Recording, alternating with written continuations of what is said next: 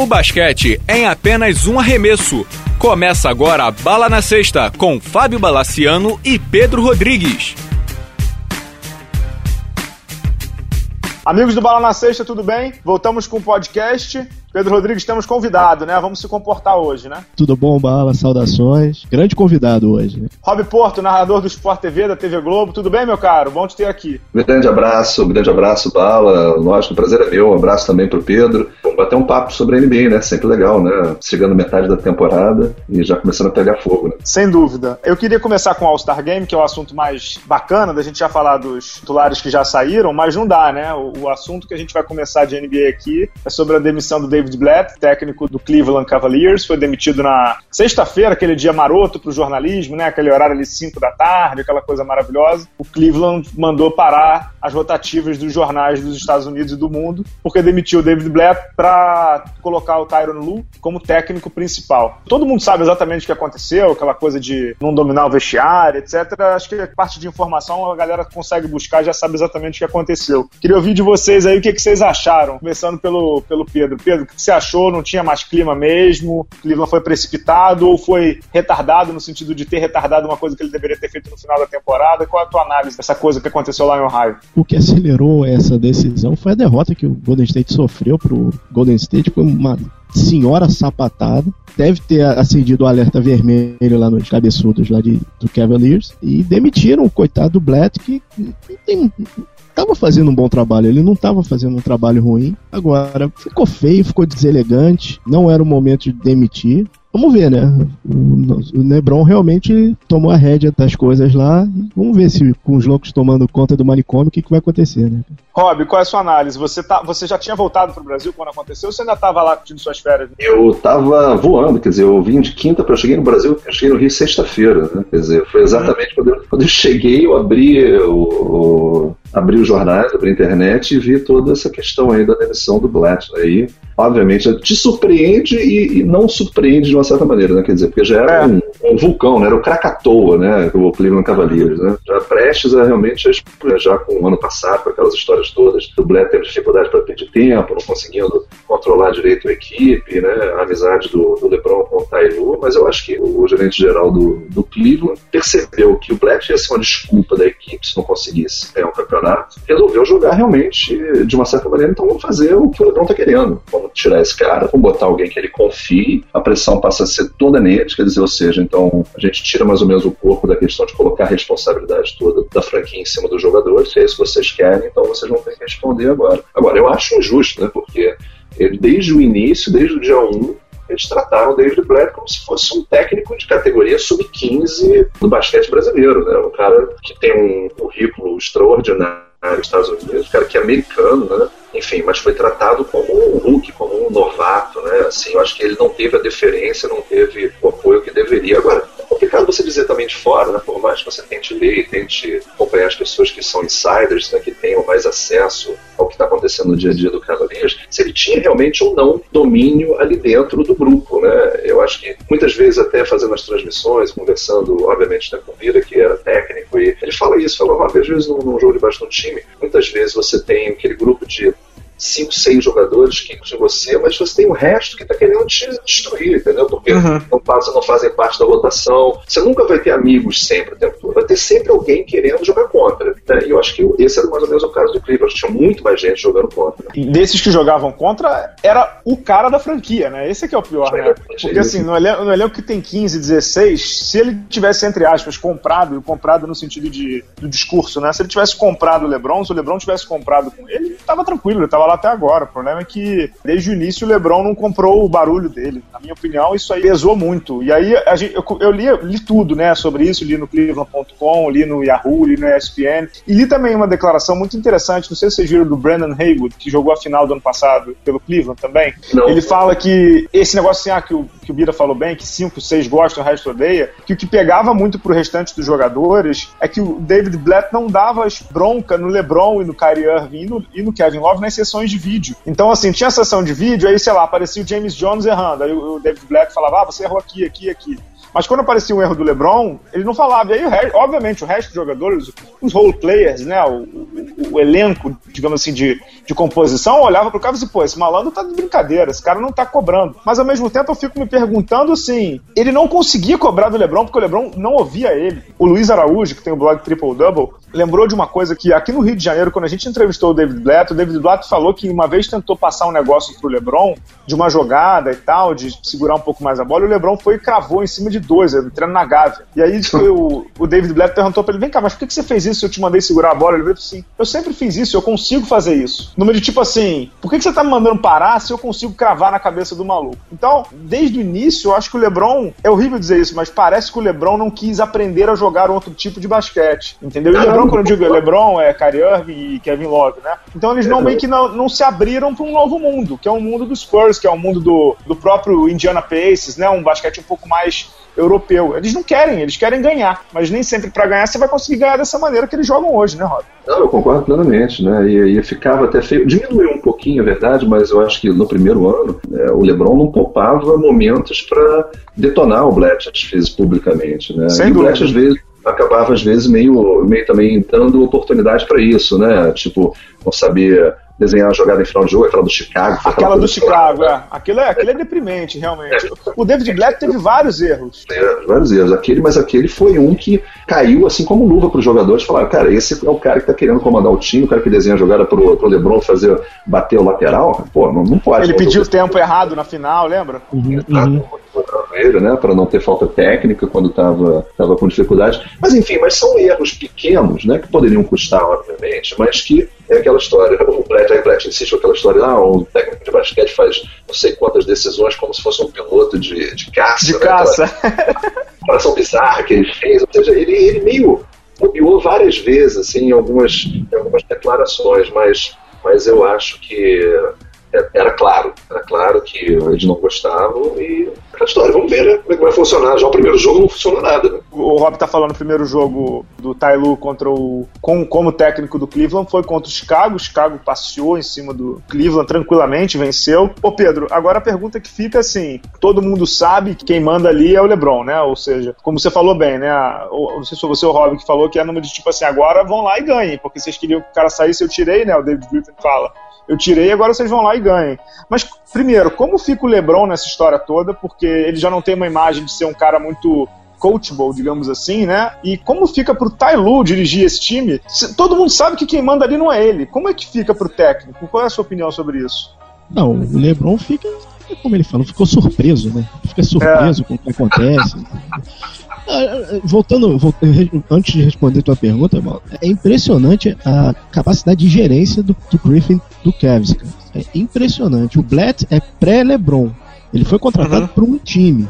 Ele ganhou o LeBron James de, de, não de bandeja, né? Você não, não de é, você não perde a oportunidade de, de, de contratar um jogador como esse. Agora, você tem um ano e meio, dois anos desse tipo de coisa e a gerência da franquia não faz nada, é complicado, né, cara? Você joga realmente o, o, o treinador para debaixo do ônibus. E foi exatamente isso, que o Griffin foi um do jogo. Foi o, o, dizer, o gerente geral que teve que, pô, Lebron, por que você não voltou para marcar ali naquela jogada, né? É, quer uhum. dizer, eu acho que isso, de uma certa maneira, mostra que o Blatt estava de meio é, cerimonioso demais, né, com o, o principal nome do time. Pô, realmente ele tinha perdido completamente o controle daquela situação e estava meio, pelo que sempre, nunca acreditando que ia ter o apoio geral, né? Ser meio, sempre meio assim contra os inimigos. E aí vem o Tailu e fala, já depois de que assumiu, falando: olha, Lebron, é, se eu precisar é, ir em cima de você e cobrar e te dar bronca, eu vou cobrar, independente da gente ser amigo desde os 7 anos de idade. O que não acontecia com o Blatt, né? Quer dizer, mas ele aceita, né? Pro Blatt não. Ah, é. E, e, e, e, é muito infeliz, assim, o Lebron depois das finais falar que Tailu tá pronto para ser head coach,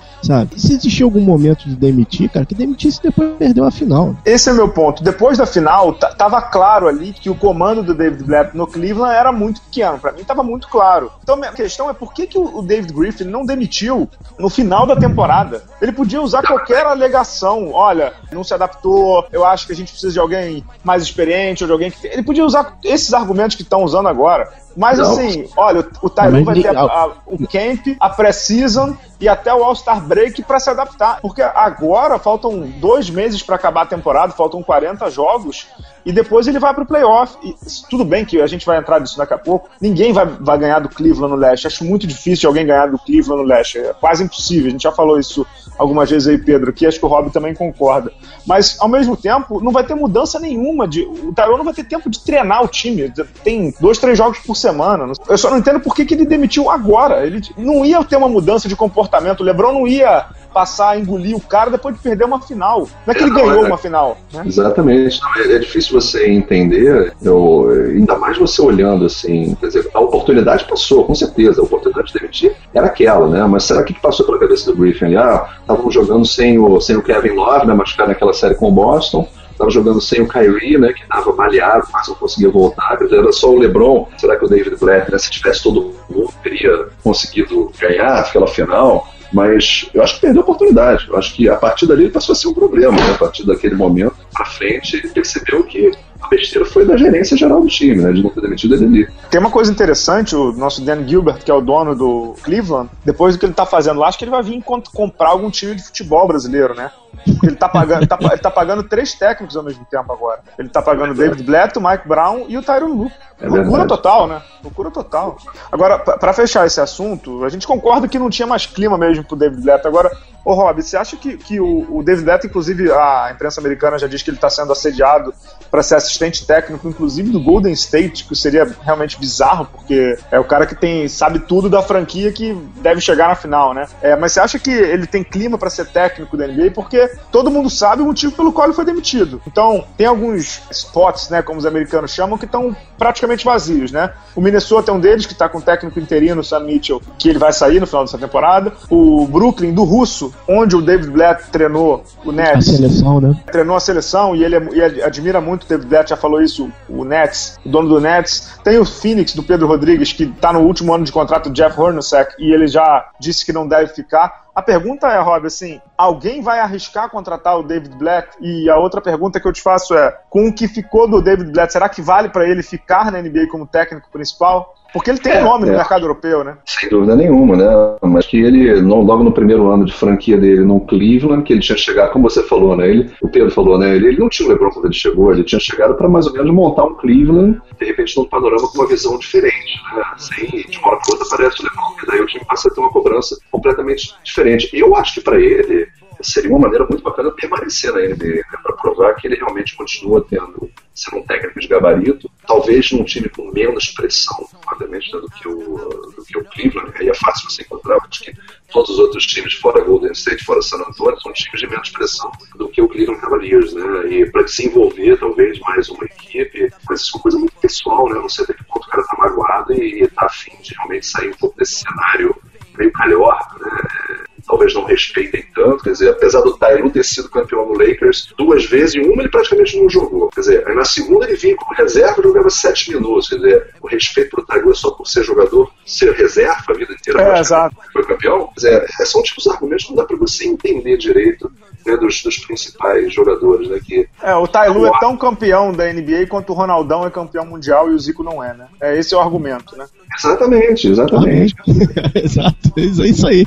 Exatamente, quer dizer, quem é melhor, é o Tailu ou o Hornacek? Pelo amor de Deus, né? É. Se você for nessa condição, eu prefiro jogar pelo Hornacek, que jogou naquele fantástico time do Jazz, do que jogar pelo Tailu, que entrava dois minutos uma vez ali naquele time é fácil jogar no time do Kobe, Shaq, né, do Horace Grant, do Rick Fox, aquela, pô, até eu ia ser campeão. Agora, sem nenhuma brincadeira, o Nets talvez pudesse ser um bom destino para o nosso Blatt, né? Por conta do conhecimento do basquete europeu, você poderia pegar alguns jogadores que não forem selecionados em draft, né? O problema é que outro dia tava. Eu devo escrever do Nets nos próximos dias, porque eu acho que deve, sem brincadeira, é o pior emprego do mundo, porque o Nets não vai conseguir ser forte pelos próximos quatro anos, porque eles não têm pique de draft, eles têm uma folha inchada e o dono acha, a gente já falou isso aqui, né, Pedro? E o dono acha que dá para ganhar. Então, assim, uma coisa é quando a franquia acredita que, ah, beleza, a gente tá na merda e vamos pro rebuild total, como o Knicks foi com o Phil Jackson e tá dando certo, ou razoavelmente certo. A outra é quando o dono acredita, não, dá para ganhar e ele vai pagar. Ele vai overpay, como os americanos falam, no Brook Lopes, no George Johnson, no Tadeu e é uma loucura. Então, eu acho que o Nets realmente seria o lugar ideal para ele, porque o dono bancaria ele. Mas ao mesmo tempo, olha o trabalho que ele teria lá no Nets. Ele, ele teria, sei lá, quatro temporadas ganhando 15 jogos, 20 jogos. É, ele teria que ir com um general manager que esteja completamente alinhado com ele, né? Porque realmente é um trabalho hercúleo. Haja 120 milhões, né, cara? É, ou ele ir de general manager, né? Mas eu não sei se o, se o Russão lá daria esse poder todo pro Blatt, né? Verdade. É, mas aquela história, às vezes esses times têm tanto dinheiro, né? Que eles não estão muito preocupados com essa questão de, né, dos próximos quatro anos da franquia, em matéria de tentar reorganizar o time dentro de um, dentro de um panorama, né? Assim, normal, né? É, é tanto dinheiro envolvido, né? Que eles não estão nem aí, né? Então, que, que pagar todo o que seja ultrapasse o teto salarial da NBA, de repente pode ser, né? Por, por ele ter esse respeito todo, né? E, e, e o Brooklyn poder apostar já por, essa questão da amizade dele com o dono do time, enfim. Mas eu não sei, mas acaba sendo uma decisão muito pessoal, né? No final das contas, né? Até que ponto isso atingiu ele, né? Porque não dá para você acreditar naquela carta que ele dá de declaração. Ah, muito obrigado por ter esse tempo todo a franquia do Cleveland, ter dado essa oportunidade de participar. Pelo amor de Deus, né? É, e as declarações, aquelas coisas. Não, não, não é por aí, né? É, até que ponto? A gente não sei, acho que a gente vai ter que esperar, é difícil. Mas eu gostaria que ele permanecesse, sabe? Porque era bacana para a liga, de repente poder jogar de novo contra o Cleveland. Já pensou? Você vai para o Golden State, como você falou, para ser assistente é, técnico? É, o problema, Rob, dele saber todas as jogadas é que ele sabe as jogadas, mas o LeBron não fazia nenhuma, né?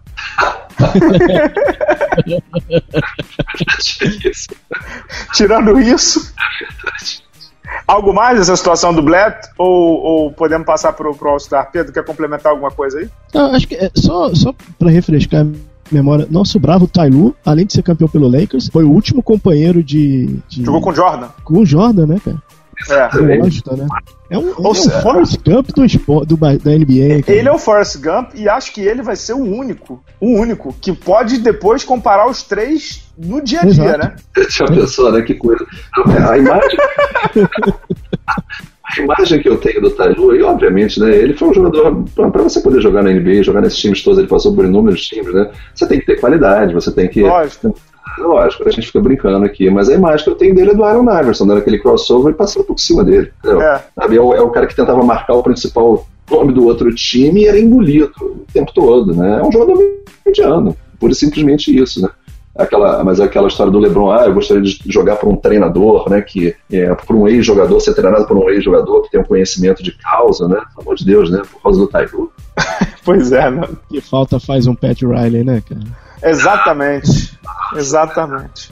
Ah, e, e, chega a ser bizarro ele dizer isso depois de ter sido treinado pelos Postra, que nunca jogou, que era. Os Postra, eu fui ver isso, ele era técnico do Miami há uma temporada e meia antes do LeBron chegar. E eles consideram o David Blatt virgem, com 25 anos de técnico, ou seja, na verdade, em português claro, eles não gostaram do cara. Olharam lá pro cara, não, esse cara não é legal, tira. Não adianta, podia ter milhões de argumentos que não adianta, eles não, não compraram o cara, não adianta. É uma pena, realmente é uma pena, porque como o Rob falou bem, eu acho que fazia bem pra liga, é um outro estilo, né, ver uma ver uma cultura diferente, ver uma percepção de basquete diferente, mas isso também o jogador precisa querer, né? O André precisa que, o, o, o, jogador precisa querer lá entender de basquete, né? Ele não precisa só querer ganhar, né? Como me parece que é o caso do, dos jogadores do Cleveland. Mas eles sabem o que estão fazendo, eu espero.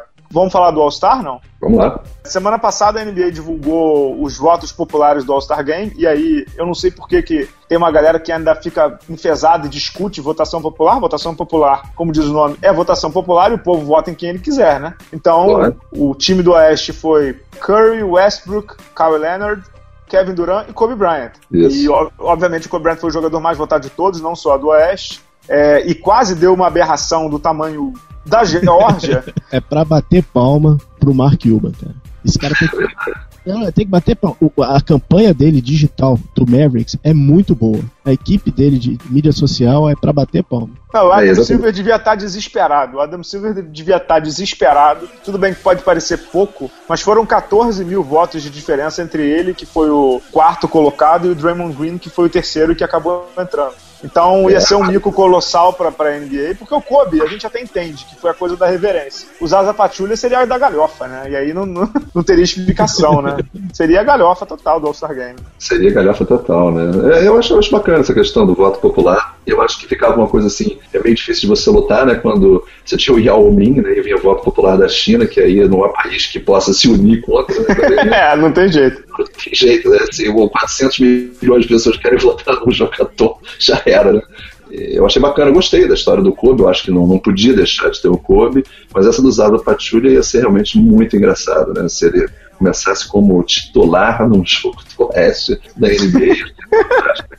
Ia ser fantástico. Agora, o Robin, o time do leste foi Dwayne Wade, incrivelmente o mais votado do, dos armadores do leste. É Kyle Lowry, do, da casa, né, do, do Toronto. O Kyrie Irving ficou de fora. O Kyrie Irving jogou três minutos e já estava sendo votado também. E aí tem LeBron, Paul George e Carmelo Anthony. Né, o, LeBron foi mais, o LeBron foi o jogador mais votado do leste. E, esses aí do leste, a gente pode discutir a ausência do Jimmy Butler, mas não tem nenhuma coisa que a gente consiga dizer assim, ah, não, é uma aberração. Não é uma aberração do Dwayne Wade, né? Não é uma aberração não, de maneira nenhuma. Não, eu acho um ótimo quinteto, né? Um quinteto sem, sem pivô também, né?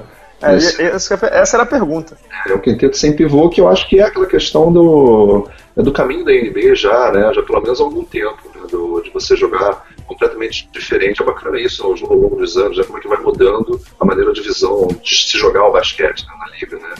Você, você, você fala sem pivô, mas você tem aí o, o LeBron e o Paul George para fazer aquele papel de 5 ali dentro, como faz o Draymond Green né, do, do, do, Golden State Warriors. Né? Com a necessidade de você ter o Bogut, você tem o Draymond Green jogando ele está jogando. Dependendo de contra quem você vai jogar, né, quais são os pivôs hoje em dia que são dominantes do garrafão, você vai ter que. Pedro, os pivôs morreram, Pedro? Os pivôs morreram, né, cara? O, o jogo ficou rápido, o, a quadra com cada vez mais espaço e os pivôs estão morrendo aos poucos, né?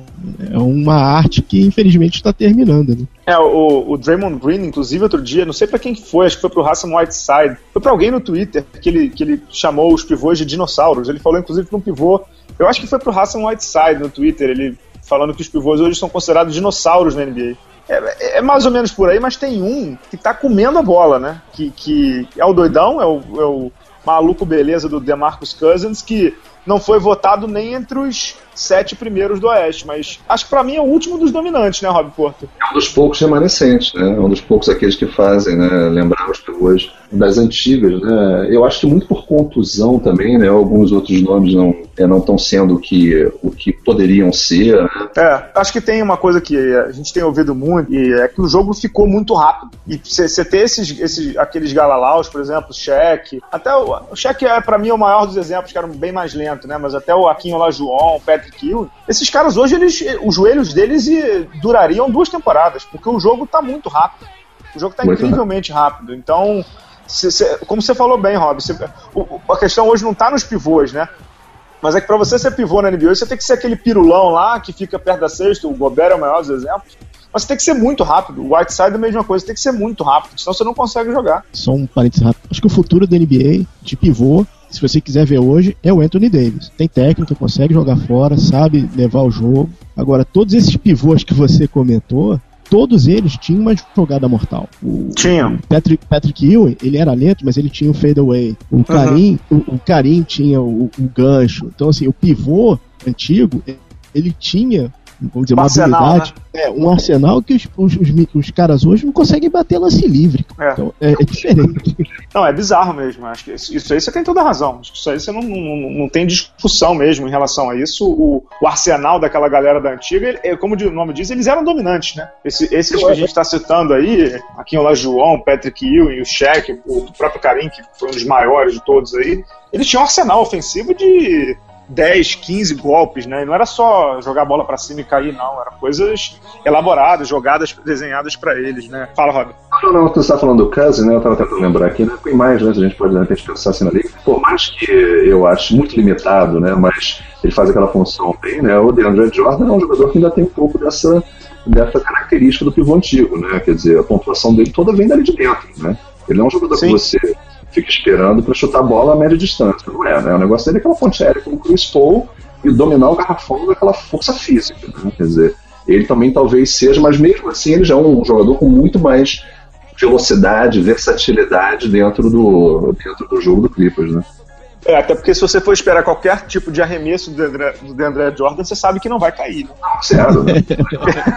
nenhum, nenhum, nenhum. Era o bizarro. Agora, voltando ao, ao, titulares, em relação ao Oeste, sentiram falta de alguém? Alguém faltando? Não, não senti. Sinceramente, eu acho só que, que se tivesse que ser na bola, na bola só, o Draymond Green tinha que entrar no lugar do Kobe Bryant. Eu acho isso meio óbvio, né? Mas é votação popular, aí vai pelo carinho, né? É o carinho da torcida, uhum. como diz aquele, tem o Twitter com esse nome, né? Olha o carinho da torcida. É o carinho da torcida mesmo, mas acho que o Draymond Green é o dos que não foram selecionados pelo voto popular. Acho que dois, assim, eu, eu acho que são, entre aspas, injustiçados, mas o termo não é esse que é o Jimmy Butler no Chicago, acho que esse cara tinha que estar de qualquer maneira, e o Draymond Green. Eu não sei se você concorda. Concordo plenamente. Agora é impressionante como o Harden saiu dessa conversa, né? É, claro, né? Porque ele tá jogando um basquete só dele, né? Eu tenho visto alguns jogos do Houston. O Sport TV, inclusive, transmite alguns, né, Rob? Ele tá jogando para ele, né? Até porque o Dwight Howard, é, nessa temporada, ele tá muito irregular, tá muito inconstante. O ataque dele, mais um daqueles exemplos de pivô que não tem arsenal ofensivo. O arsenal ofensivo dele é muito limitado. Então o técnico lá, o Bickerstaff, ele deu a chave da franquia pro Harden e o cara faz o que ele quiser no ataque. E aí as marcações colapsam em cima dele ele tá jogando sozinho, tá jogando um contra um o jogo inteiro, é chato, né? Ele não marca ninguém, né? Nada, nada. Ano passado ele tentou marcar, esse ano ele desistiu de novo. Não, eu concordo nessa questão dos jogadores aqui, mas, mas muitos deles, quer dizer, aquela história, a gente tá falando muito né, do quinteiro, que vai começar o jogo, mas ainda tem os reservas que vão ser escolhidos, né? E a maioria desses aí vai estar tá também, né? Então, vai, inclusive o James Harden. É, inclusive ele, lógico, né? Você não tem como deixar de fora James das estrelas, não tem como deixar o James Harden fora, né? Senão não seria o espetáculo que eles estão querendo fazer, né? Eu acho que nessa questão daí a gente vai acabar vendo, né? E aí eu não sei nem se é, é, é, essa questão do, do, do, quinteto que inicia o jogo acaba sendo assim tão marcante, né? Será que essa daqui é tão importante assim, né? quinteto foi escolhido, né, sendo que acaba não sendo é, é, a questão do voto popular, mas não vai deixar de fora Clay Thompson, não vai deixar de fora o. All-Star Game, assim, eu sempre aprendi que era é uma brincadeira, é uma, é, uma, é um evento da liga, não é nada para ser levado tão a sério mesmo. Acho que, é, acho que você falou muito bem, Rob. É, é, um, é um evento que vai ser bacana pela reverência ao Kobe, vai ser o último, né? E a, e a torcida de Toronto, que já tinha visto ele jogar no jogo do Lakers contra o Toronto, vai poder vê-lo pela última vez efetivamente, né? Então, além de tudo, o jogo em si, para a torcida de Toronto, vale como é realmente a última vez que eles vão poder ver. E de resto é uma grande confraternização, né? Com certeza eles vão fazer uma coisa, um espetáculo lá. Eu acho que eu posso dizer até em relação ao Pan-Americano, que eles fizeram a abertura dos Jogos Pan-Americanos, eles souberam usar assim, essa reverência dos principais nomes deles de, de velocidade, eles fizeram isso com os, os, canadenses que conseguiram a medalha de ouro nos Jogos Olímpicos no, nos Estados Unidos, em, uhum. foi uma coisa espetacular. Eu acho que eles vão fazer isso em relação ao Kobe algum tipo de homenagem especial a ele por causa dos 81 pontos, né? Não, é mesmo, não foi no mesmo ginásio, né? Porque o ginásio era o outro, né? Mas... Não, era, é, foi, 81 foi no Staples Center, foi, no, foi em Los Angeles. Pois é. Mas então, é verdade, foi Los Angeles. Mas enfim, mas eu acho que vai ser bem bacana. É, acaba são essas coincidências legais que às vezes acabam acontecendo. Sem dúvida. É, eu estou dizendo que vai ser o último jogo, né, Pedro, é, do, do Kobe em Toronto. Obviamente, eu não estou contando com o fato, porque a gente sabe que o Lakers vai chegar na final não. da NBA, mas eu não sei se o Toronto vai chegar, né? Não, não. É, é, seria seria é, pedir muito, né, cara? É, pois é. De, deixa o Kobe se despedir em paz. Ele está fazendo a a, carre... a turnê de despedida, só que é a turnê solo, né? Porque o Lakers não tá acompanhando, ninguém quer nada, enfim. É, mas eu falei desse negócio da final, para introduzir o tema de final já, eu sei que tá, tá, muito cedo. A gente já falou aqui do Cleveland, que ninguém bate. O, o a gente tá gravando numa segunda-feira, o Rob tá indo narrar Golden State e San Antonio. Ô Rob, é a final do Oeste mesmo? Ou você acha que alguém pode entrar no meio dessa, dessa dupla aí? O Oklahoma, Clippers ou até o Houston? Ou você acha que não vai ter jeito mesmo? A gente vai ver uma eventual série de sete jogos espetacular entre Warriors e Spurs? Eu acho que se eu tivesse que, que apostar, acho que seria obviamente isso. Eu acho que é tipo 90% de chance de ser Golden State e San Antonio Spurs. Mas exatamente mais até pela, pela fragilidade em alguns momentos dos outros times, do Clippers, como a gente estava falando na questão do jogo contra o Toronto ontem, né, que acabou sendo uma decepção e você não vê isso acontecendo com San Antonio e com Golden State, né. É, o Oklahoma, é que o Pedro lembrou, foi derrotado pelo Brooklyn, né, quer dizer, você jamais vai esperar que o San Antonio fosse derrotado pelo Brooklyn, a não ser que o Popovich resolva jogar só com aqueles 12 do 12 até o 7, né? Enfim. Né? e mesmo assim ganha. Mesmo assim tá arriscado a fazer jogo duplo. Só se o Coyote entrar, né? o Coyote é o mascote do Brasília, né? Acho que é um primo distante do mascote do Brasília, do Brasília.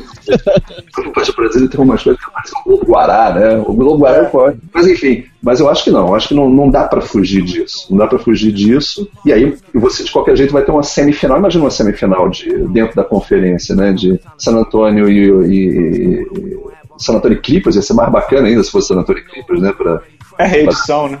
Uma reedição da primeira fase do, do ano passado e Golden State e Oklahoma, né? Quer dizer, isso daí só nisso, só esses três jogos, esses dois jogos da e o jogo da final do Oeste, já vale praticamente uma decisão de NBA. Né? É verdade. Enquanto isso, o outro lado lá descansando, né, Pedro? Lebronzinho tomando sua vodka e tal, descansando até a final, né? Descansando, não tem. Realmente, no, no leste eu não vejo ninguém que consiga fazer frente. Nesse momento, ninguém. Washington, muito, muito irregular, muito mal. É... O interessante do leste, para mim, é a briga pela, pela oitava vaga, né? Pelas oito vagas. Porque então tem o Cleveland e o Toronto um pouco mais distantes, depois tem até o Chicago e o Atlanta, que estão ali entre os quatro. Mas aí depois tem todo mundo de 21 a 24 derrotas. E aí são Boston, Indiana, Detroit, Miami, Washington, Knicks e até o Charlotte e o Orlando. Ou seja, tem muita gente para brigar e eu, se fosse o Miami, Pat Riley, bota o gel no cabelo e vai pra quadra ajudar um pouquinho, porque o bicho tá pegando em Miami, Pedro. De novo, já pensou ficar de fora de novo? Eu, eu, acho que ele precisa trabalhar não na quadra, mas no telefone, né? Porque. Mas fazer o quê, cara? Dispensável ali. Tem gente dispensável ali. Tem que Quem? Uma mov Diga o nome, Pedro Rodrigues, não tenha medo. Cara, o Luol Deng já não. Sabe? Ah, sim. Eu não sei se ele tem valor no mercado, mas, cara, não dá, não dá não, cara. Você tem agora um substituto competente, que é aquele Justice Winslow, é um, é um substituto competente. Você tem peças ali para trocar. Ele já começou um, um, um, certo desmanche quando mandou o Mario Chalmers. Embora. Norris Cole. Norris Cole. Tem mais gente para dar umas voltinhas por aí, cara. Achei que você ia falar do Dragic.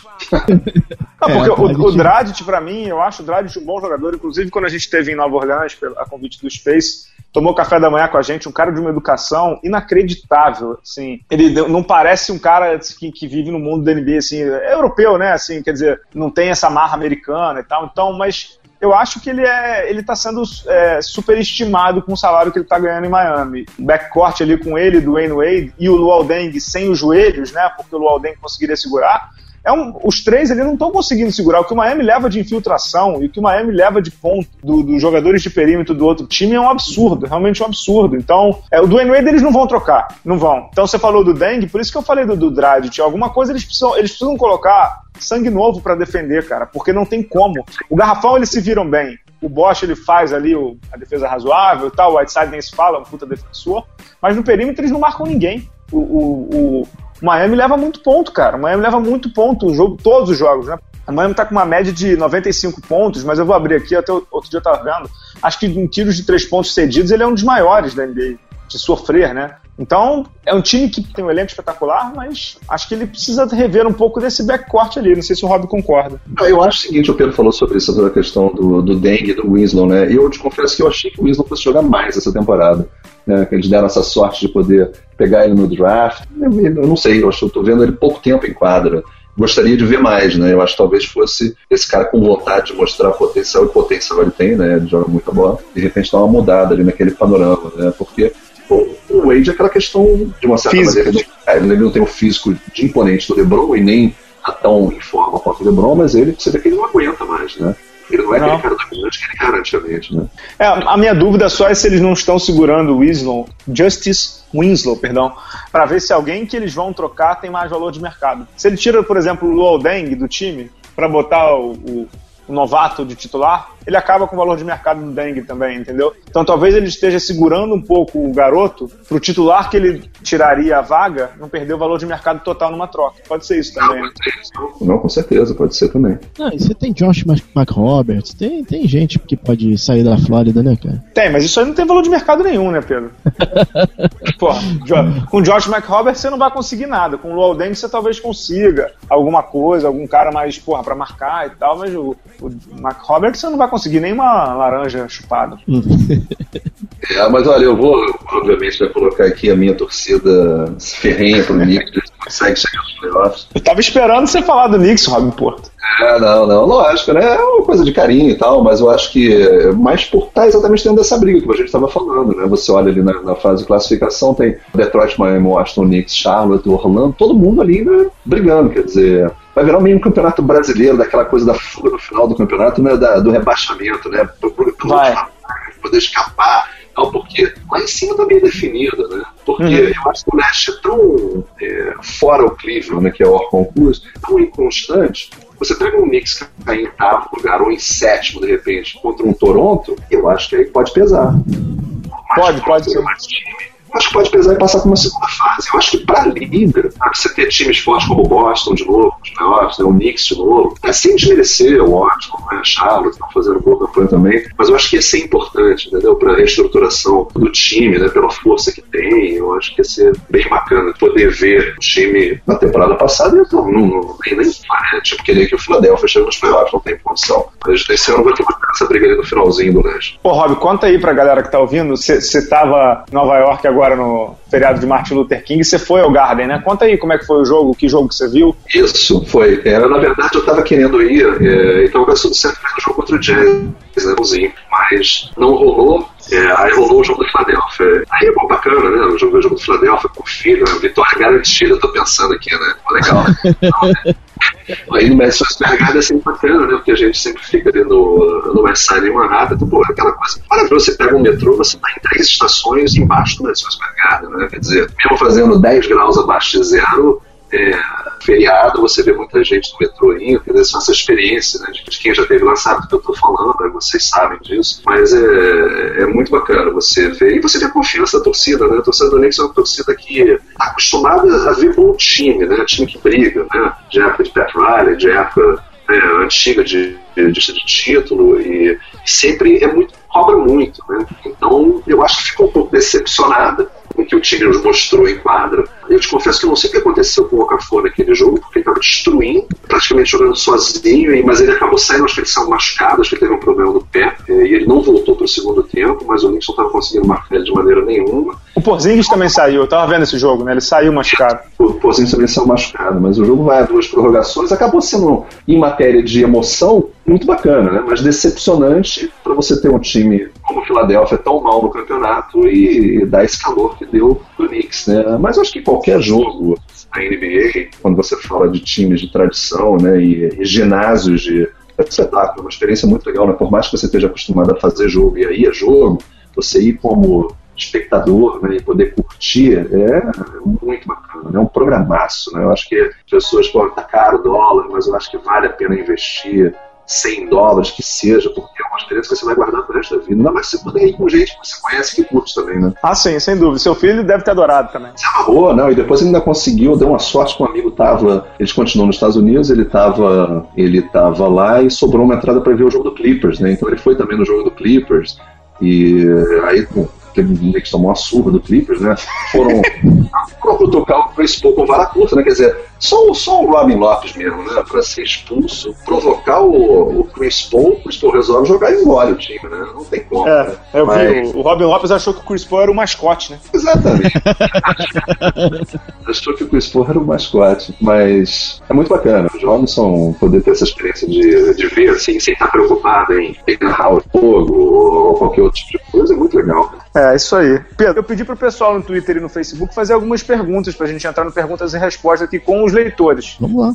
Tem uma pergunta do leitor Ibson Henrique. Ele pergunta assim: se o Sacramento avançar para os playoffs com o Rondo jogando o que, o que está, vale a pena investir pesado nele para ficar na franquia? Pedro Rodrigues. Vale. Hoje vale. Até porque é um. É, ah, não, se bem que é irrestrito, né? Qualquer um pode pagar o que for. É, a, a dúvida dele é se o Sacramento deve investir, né? Caso ele continue jogando assim, né? Eu acho que sim, cara. Eu acho que sim do jeito que ele, que ele tá jogando, é, uma, é um revival, né, praticamente. Né? Depois dessa é. temporada passada terrível no Dallas, é, realmente é, vale a pena. E, e o DeMarcus Cousins gosta de jogar com ele, né? Isso é, isso é bem importante. É, não sei se ele gosta de jogar com ele ou se ele aprende com o Rondo, né? Porque o que a gente viu outro dia, né, Rob, aquele vídeo do Rondo dando instrução para ele, né? Porque o Cousins deve ter três, três, três neurônios para jogar basquete no máximo, né?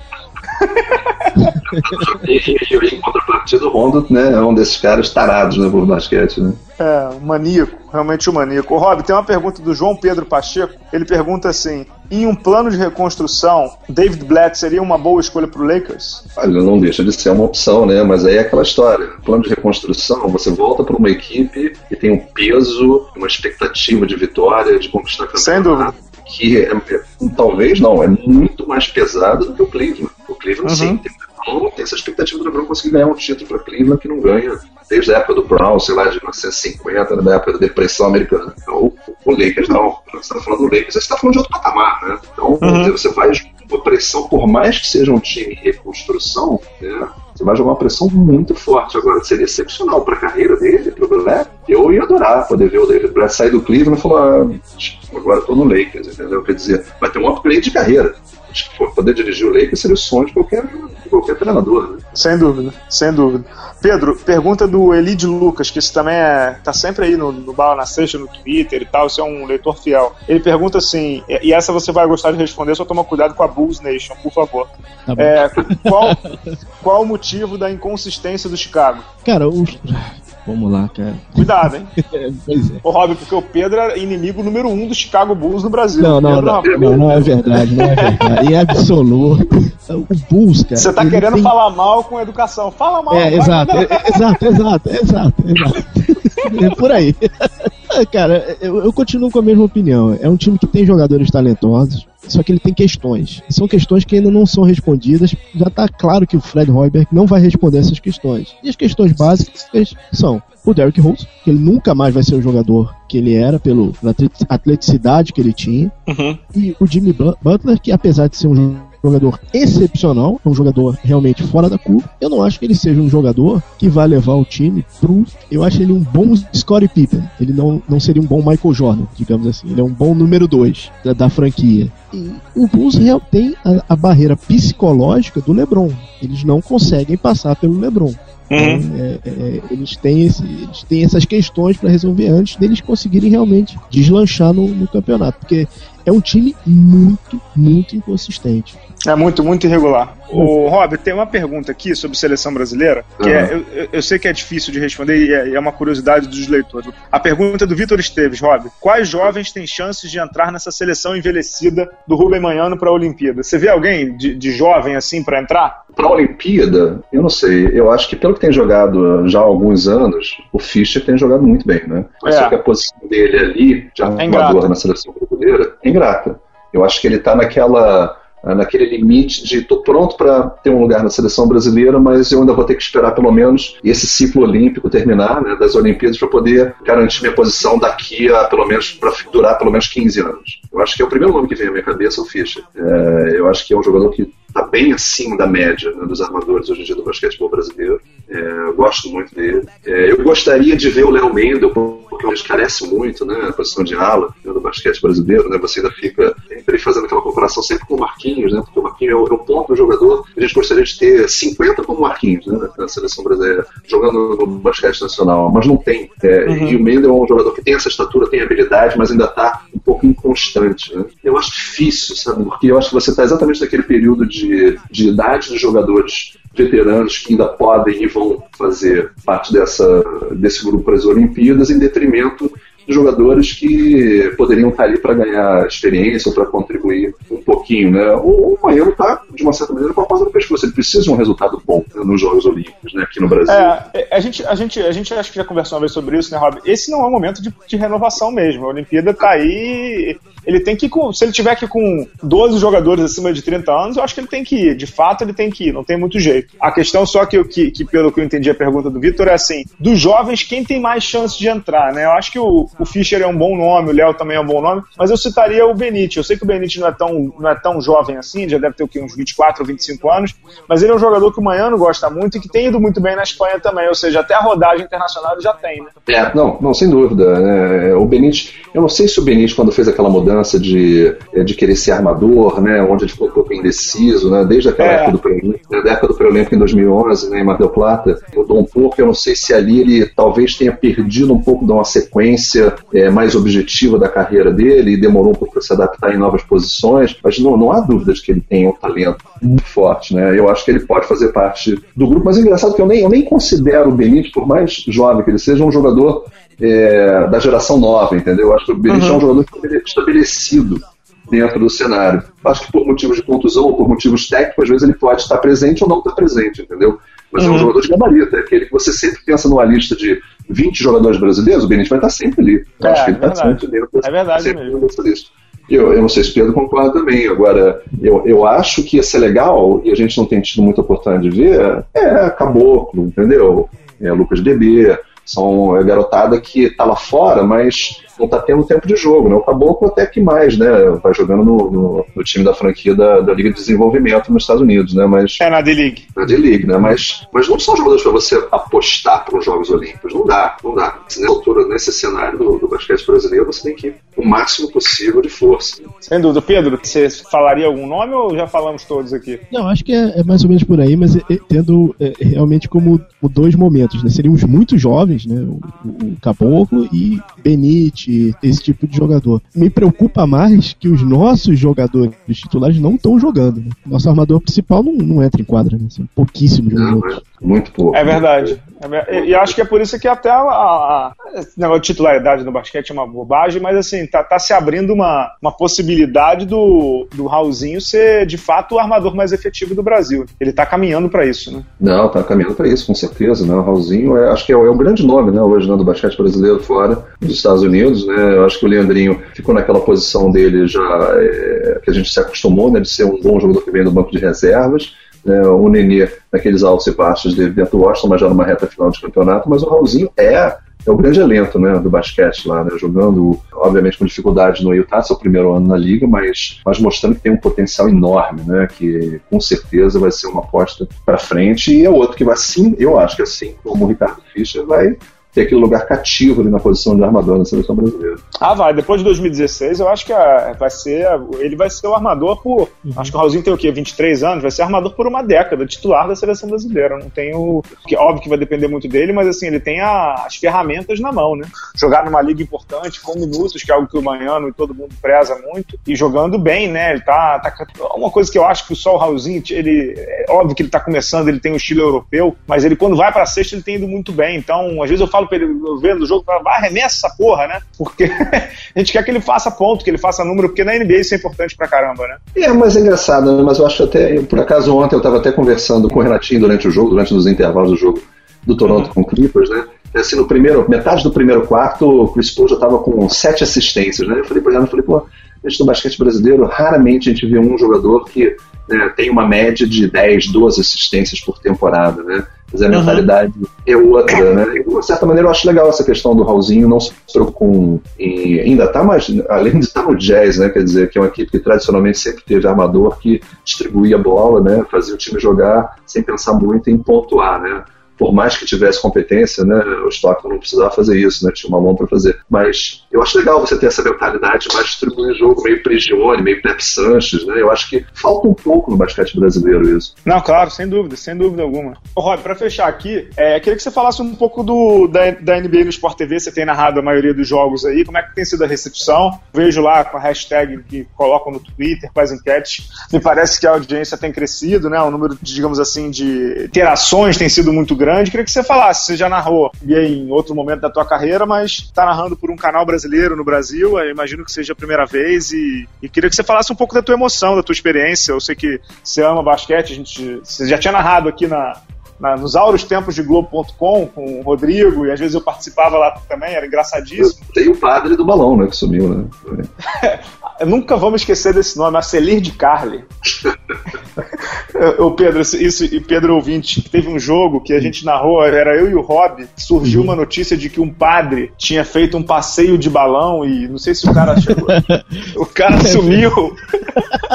Nunca mais foi encontrado, né? Nunca mais foi encontrado. E aí o Rob ficou falando no meio da transmissão e tal. Mas queria que você falasse, Rob, desse, dessa chegada da NBA no Sport TV. O Sport TV, quando entra na, entre aspas, brincadeira, entra sempre com muita força, a gente sabe disso. Tem feito não só transmissões de jogos, mas também muitas matérias, né, na, na própria no, no, Globo Esporte, então eu tenho visto bastante. O Bruno Cortes lá do que é o correspondente do canal nos, no, nos Estados Unidos também entra direto para falar de NBA. Né? Houve uma cobertura muito forte da aposentadoria do clube. Queria que você falasse um pouquinho desse momento aí. Olha, lógico que é um momento muito bacana, né? Poder fazer narrar a NBA e ter à disposição um calendário de jogos enorme, né? Que cresceu muito mais em relação à temporada e já iniciar fazer desde o início. Né? Ano passado a gente começou um pouquinho antes do Jogo das Estrelas. Né? É, a única coisa chata, por enquanto, ainda não, são os, nós não temos os direitos de fazer a final da Liga, né? mas eu acho que isso eventualmente vai acabar sendo negociado. Eu acho que não tem porquê, acho que o caminho natural é esse. O bacana de fazer, lá quando eu fazia nos Estados Unidos, fazer pela ESPN, né? e foram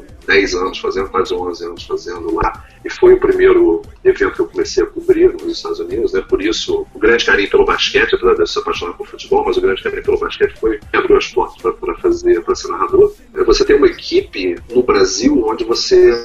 A garotada é muito apaixonada pela NBA hoje em dia, né? Quer dizer, uhum. você tem gente de 16, 15 anos até os 25 anos de idade, né? Para mim ainda são garotos, que sabem tudo, muito mais do que eu até. E estão trabalhando com a gente, é a mesma equipe o tempo todo. Então, sabe, tá, tendo, tá começando a ter uma sincronia legal de, de nossas ideias serem colocadas no ar aos pouquinhos e a gente tem uma liberdade muito grande de montar as coisas, de fazer essas perguntas, é tentar fazer um negócio legal. Obviamente, às vezes tem os impedimentos, né, as coisas contratuais que não dá para fazer ainda, né? Tá começando a ter uma participação maior agora do Twitter, de questão do internauta, é uma questão que eu acho, eu particularmente não acho muito legal essa questão de você estar tá respondendo direto a uma pessoa particular. Eu acho que é, dá um panorama meio é, um pouco mais aberto, é, não interfere tanto no jogo, eu acho que fica uma coisa menos, é, menos fechadinho, menos coisa de casa, assim, né? mas a nossa ideia é cada vez tentar melhorar mais o produto. É, a gente tem reuniões para tentar selecionar os jogos que tem à nossa disposição, sempre tentando buscar o que dá para colocar na grade dentro de um horário bom e, e de confrontos razoáveis, mas lógico que tem impedimentos e ainda vai melhorar muito, entendeu? Mas é uma oportunidade e é um prazer muito grande fazer, né? É muito bacana, né? a gente se diverte, eu me divirto demais. Às vezes eu tenho até que me segurar um pouquinho porque o cenário de televisão, em matéria de você poder falar o que você quer fazer, falar, é diferente do cenário de internet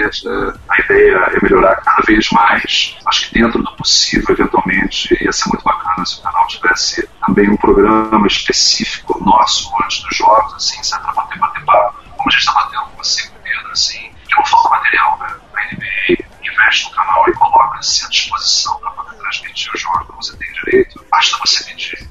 E, e, é isso que eu tenho sentido de diferença em relação à ESPN. Na ESPN, a gente ia meio na, na transmissão em inglês e em espanhol, e na época tinha até em chinês, em mandarim, tornei quando eu estava trabalhando lá. Na época você morava lá, né, Rob? Na época eu morava nos Estados Unidos, é. Porque era um sinal só, a questão de tecnologia, né? O mercado é, em espanhol, né, para a América Latina era muito alto, no mercado brasileiro, né, de televisão fechada, a gente meio ia só, todos os gráficos, todas as inserções eram todos em espanhol. Hoje não, hoje a gente pode fazer uma coisa toda voltada para o mercado brasileiro, muito mais, sendo muito mais específico, e isso tem sido bacana. Ô, Rob, aproveita, aproveita esse momento, porque normalmente a gente vê você, o, ou vê ou ouve, né? Vê você, o Bira, o Renatinho, o Odinei, às vezes vem o Cláudio Show também. Mas dá o nome da galera que fica ali por trás das câmeras. Eu sei que tem o Iago, né? Que a gente que eu já encontrei algumas vezes, inclusive em jogos do Flamengo no Tijuca pelo NBB. Mas dá o nome da galera aí da, da, da cozinha, digamos assim. É, não, é uma galera que realmente está sempre, tá sempre junto com a gente, né? Por exemplo, é o Daniel Brugger, que é o, o nosso coordenador, é um apaixonado pela NFL, mas curte demais qualquer coisa de esporte americano. É, o Guilherme Matias é outro que está sempre com a gente. É, além do Jorge, do, do Renatinho, do Bira, obviamente, do pessoal que faz dários, né?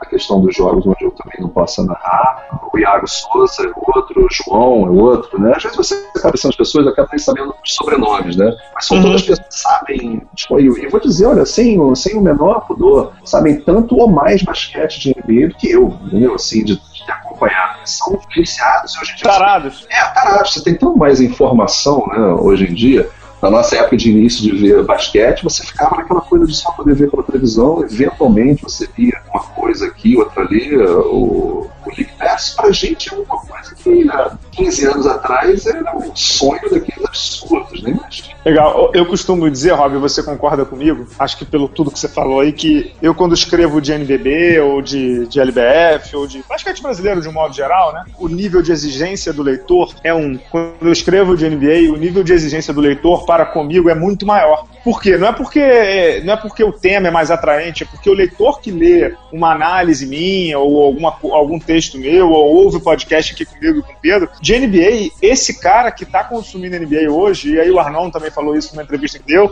ainda é muito heavy user. Esse cara é um tarado. Esse cara, quando a gente está falando aqui do, da defesa do Miami, esse cara sabe quanto a defesa do Miami sofre de três pontos, quanto o Jake Crowder do Boston, lá do, do seu coordenador, arremessa de dois ou de três, quanto que o Valanciunas mata de bolas de 5 ou 8 metros. Então é, é, um, é uma galera essa nova aí que tá vindo e, e, consumindo NBA, principalmente no Sport TV, na ESPN também. É a galera tarada, né? Ainda é a galera muito tarada, né? Muito, muito, muito. Você tem que ter muito cuidado. E, mas e essa galera que é tarada, ao mesmo tempo, ajuda bastante. Isso é legal, né? Sem dúvida.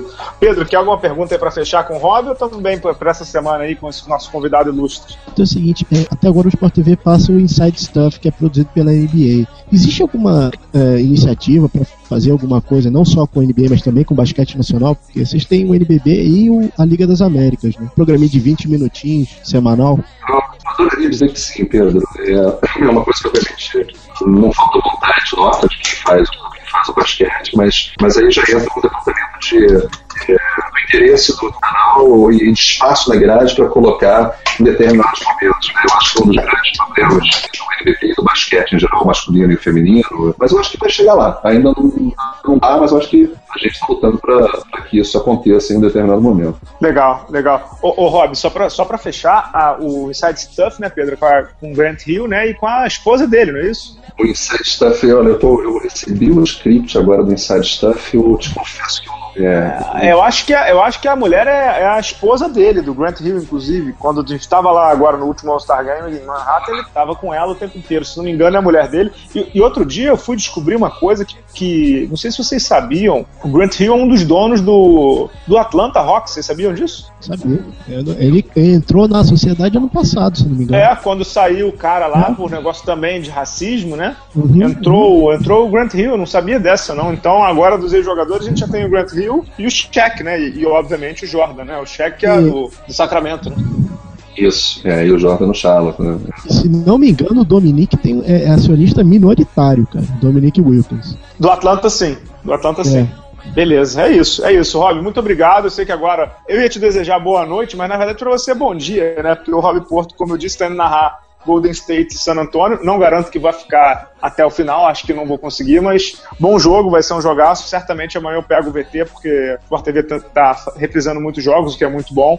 Muito obrigado pela participação. A gente já se fala há muito tempo, você sabe da admiração que eu tenho por você, como diria o Faustão, tanto no pessoal quanto no profissional. Boa sorte aí nesse 2016 e um abraço a todos lá no Sport TV também. Valeu, obrigado, obrigado por participar, obrigado ao Pedro também do bate-papo. Mais uma vez aí o convite de novo, né? É um jogo que quase não precisa de convite, né? Porque todo mundo já sabe, quem curte NBA vai já tá por dentro, né? O vai ser um League Pass, bacana, né? A partir de uma e meia da manhã, né? De hoje para amanhã, de segunda para terça, Golden State e San Antonio. Infelizmente não vai ter o Duncan, né? Provavelmente vai ser poupado, né? Pelo, pelo Popovic, né? Mas o próprio Chico vai fazer aquela brincadeira, né? O Duncan já tá com 57 anos, né? De vez em quando. é isso aí. Pedro Rodrigues, obrigado, viu? Obrigado, Bala. É, dá tempo pros abraços ou não? Dá, pô. Você sempre manda os abraços aí, manda os abraços. Vou mandar um abraço pro Alexandre Santana, de São José que é ouvinte do programa, reclamou hum. que a gente não fala muito do São José. tá bom? Vai passar a falar mais de. São José é uma torcida fanática. Aliás, os jogos do São José, posso fazer aqui um parênteses aqui, são, são muito bacanas de fazer. São muito bacanas de fazer. A torcida é bacana. E... São loucos, são a torcida maluca, fanática mesmo, né? Não, são muito legais. Já faz muito tempo que eu não vou a São José fazer os jogos lá, mas é, a experiência é incrível, muito bacana. E, e, e o time sempre dá esse tem uma interação bacana com a torcida. O que mais, Pedro? Tem mais abraço aí, não? Tem um. Na verdade, tem uma pequena. Somente dar uma, uma passada rápida, mas eu não podia deixar de falar. Faleceu o Johnny Beck, que técnico do Chicago, ele era um, um dos criadores da, do Triângulo, né? Do, não, do Triângulo não, do Triângulo é o, é o Tex Winter, o Johnny, Be Johnny Beck era o... É, é, de defesa. Era de defesa, de defesa. Era de defesa. É, é. Ele faleceu. Realmente, aquele time do Chicago, quando você sabe, você sabe o nome até dos assistentes, que era uma coisa especial e ele era muito querido pela liga e você vê as entrevistas, você vê o que, que ele representa para o jogo. Realmente tem que, tem que apreciar muito o nosso grande Johnny Beck. É isso aí. E por último, eh, mandar um abraço para um amigo meu que esteve no Tijuca há algum tempo atrás, sobre, no jogo do Flamengo e Bauru, que estava reclamando que não enchia o jogo. E aí ele daqui a uhum. pouco me manda uma mensagem. Que bom, lotou. E mandar um abraço. Quem foi seu amigo? Um abraço carinho. Um amigo, um amigo meu, vamos chamá-lo, sei lá, Fábio. Vamos chamá-lo de Fábio. Tá bom. tá bom.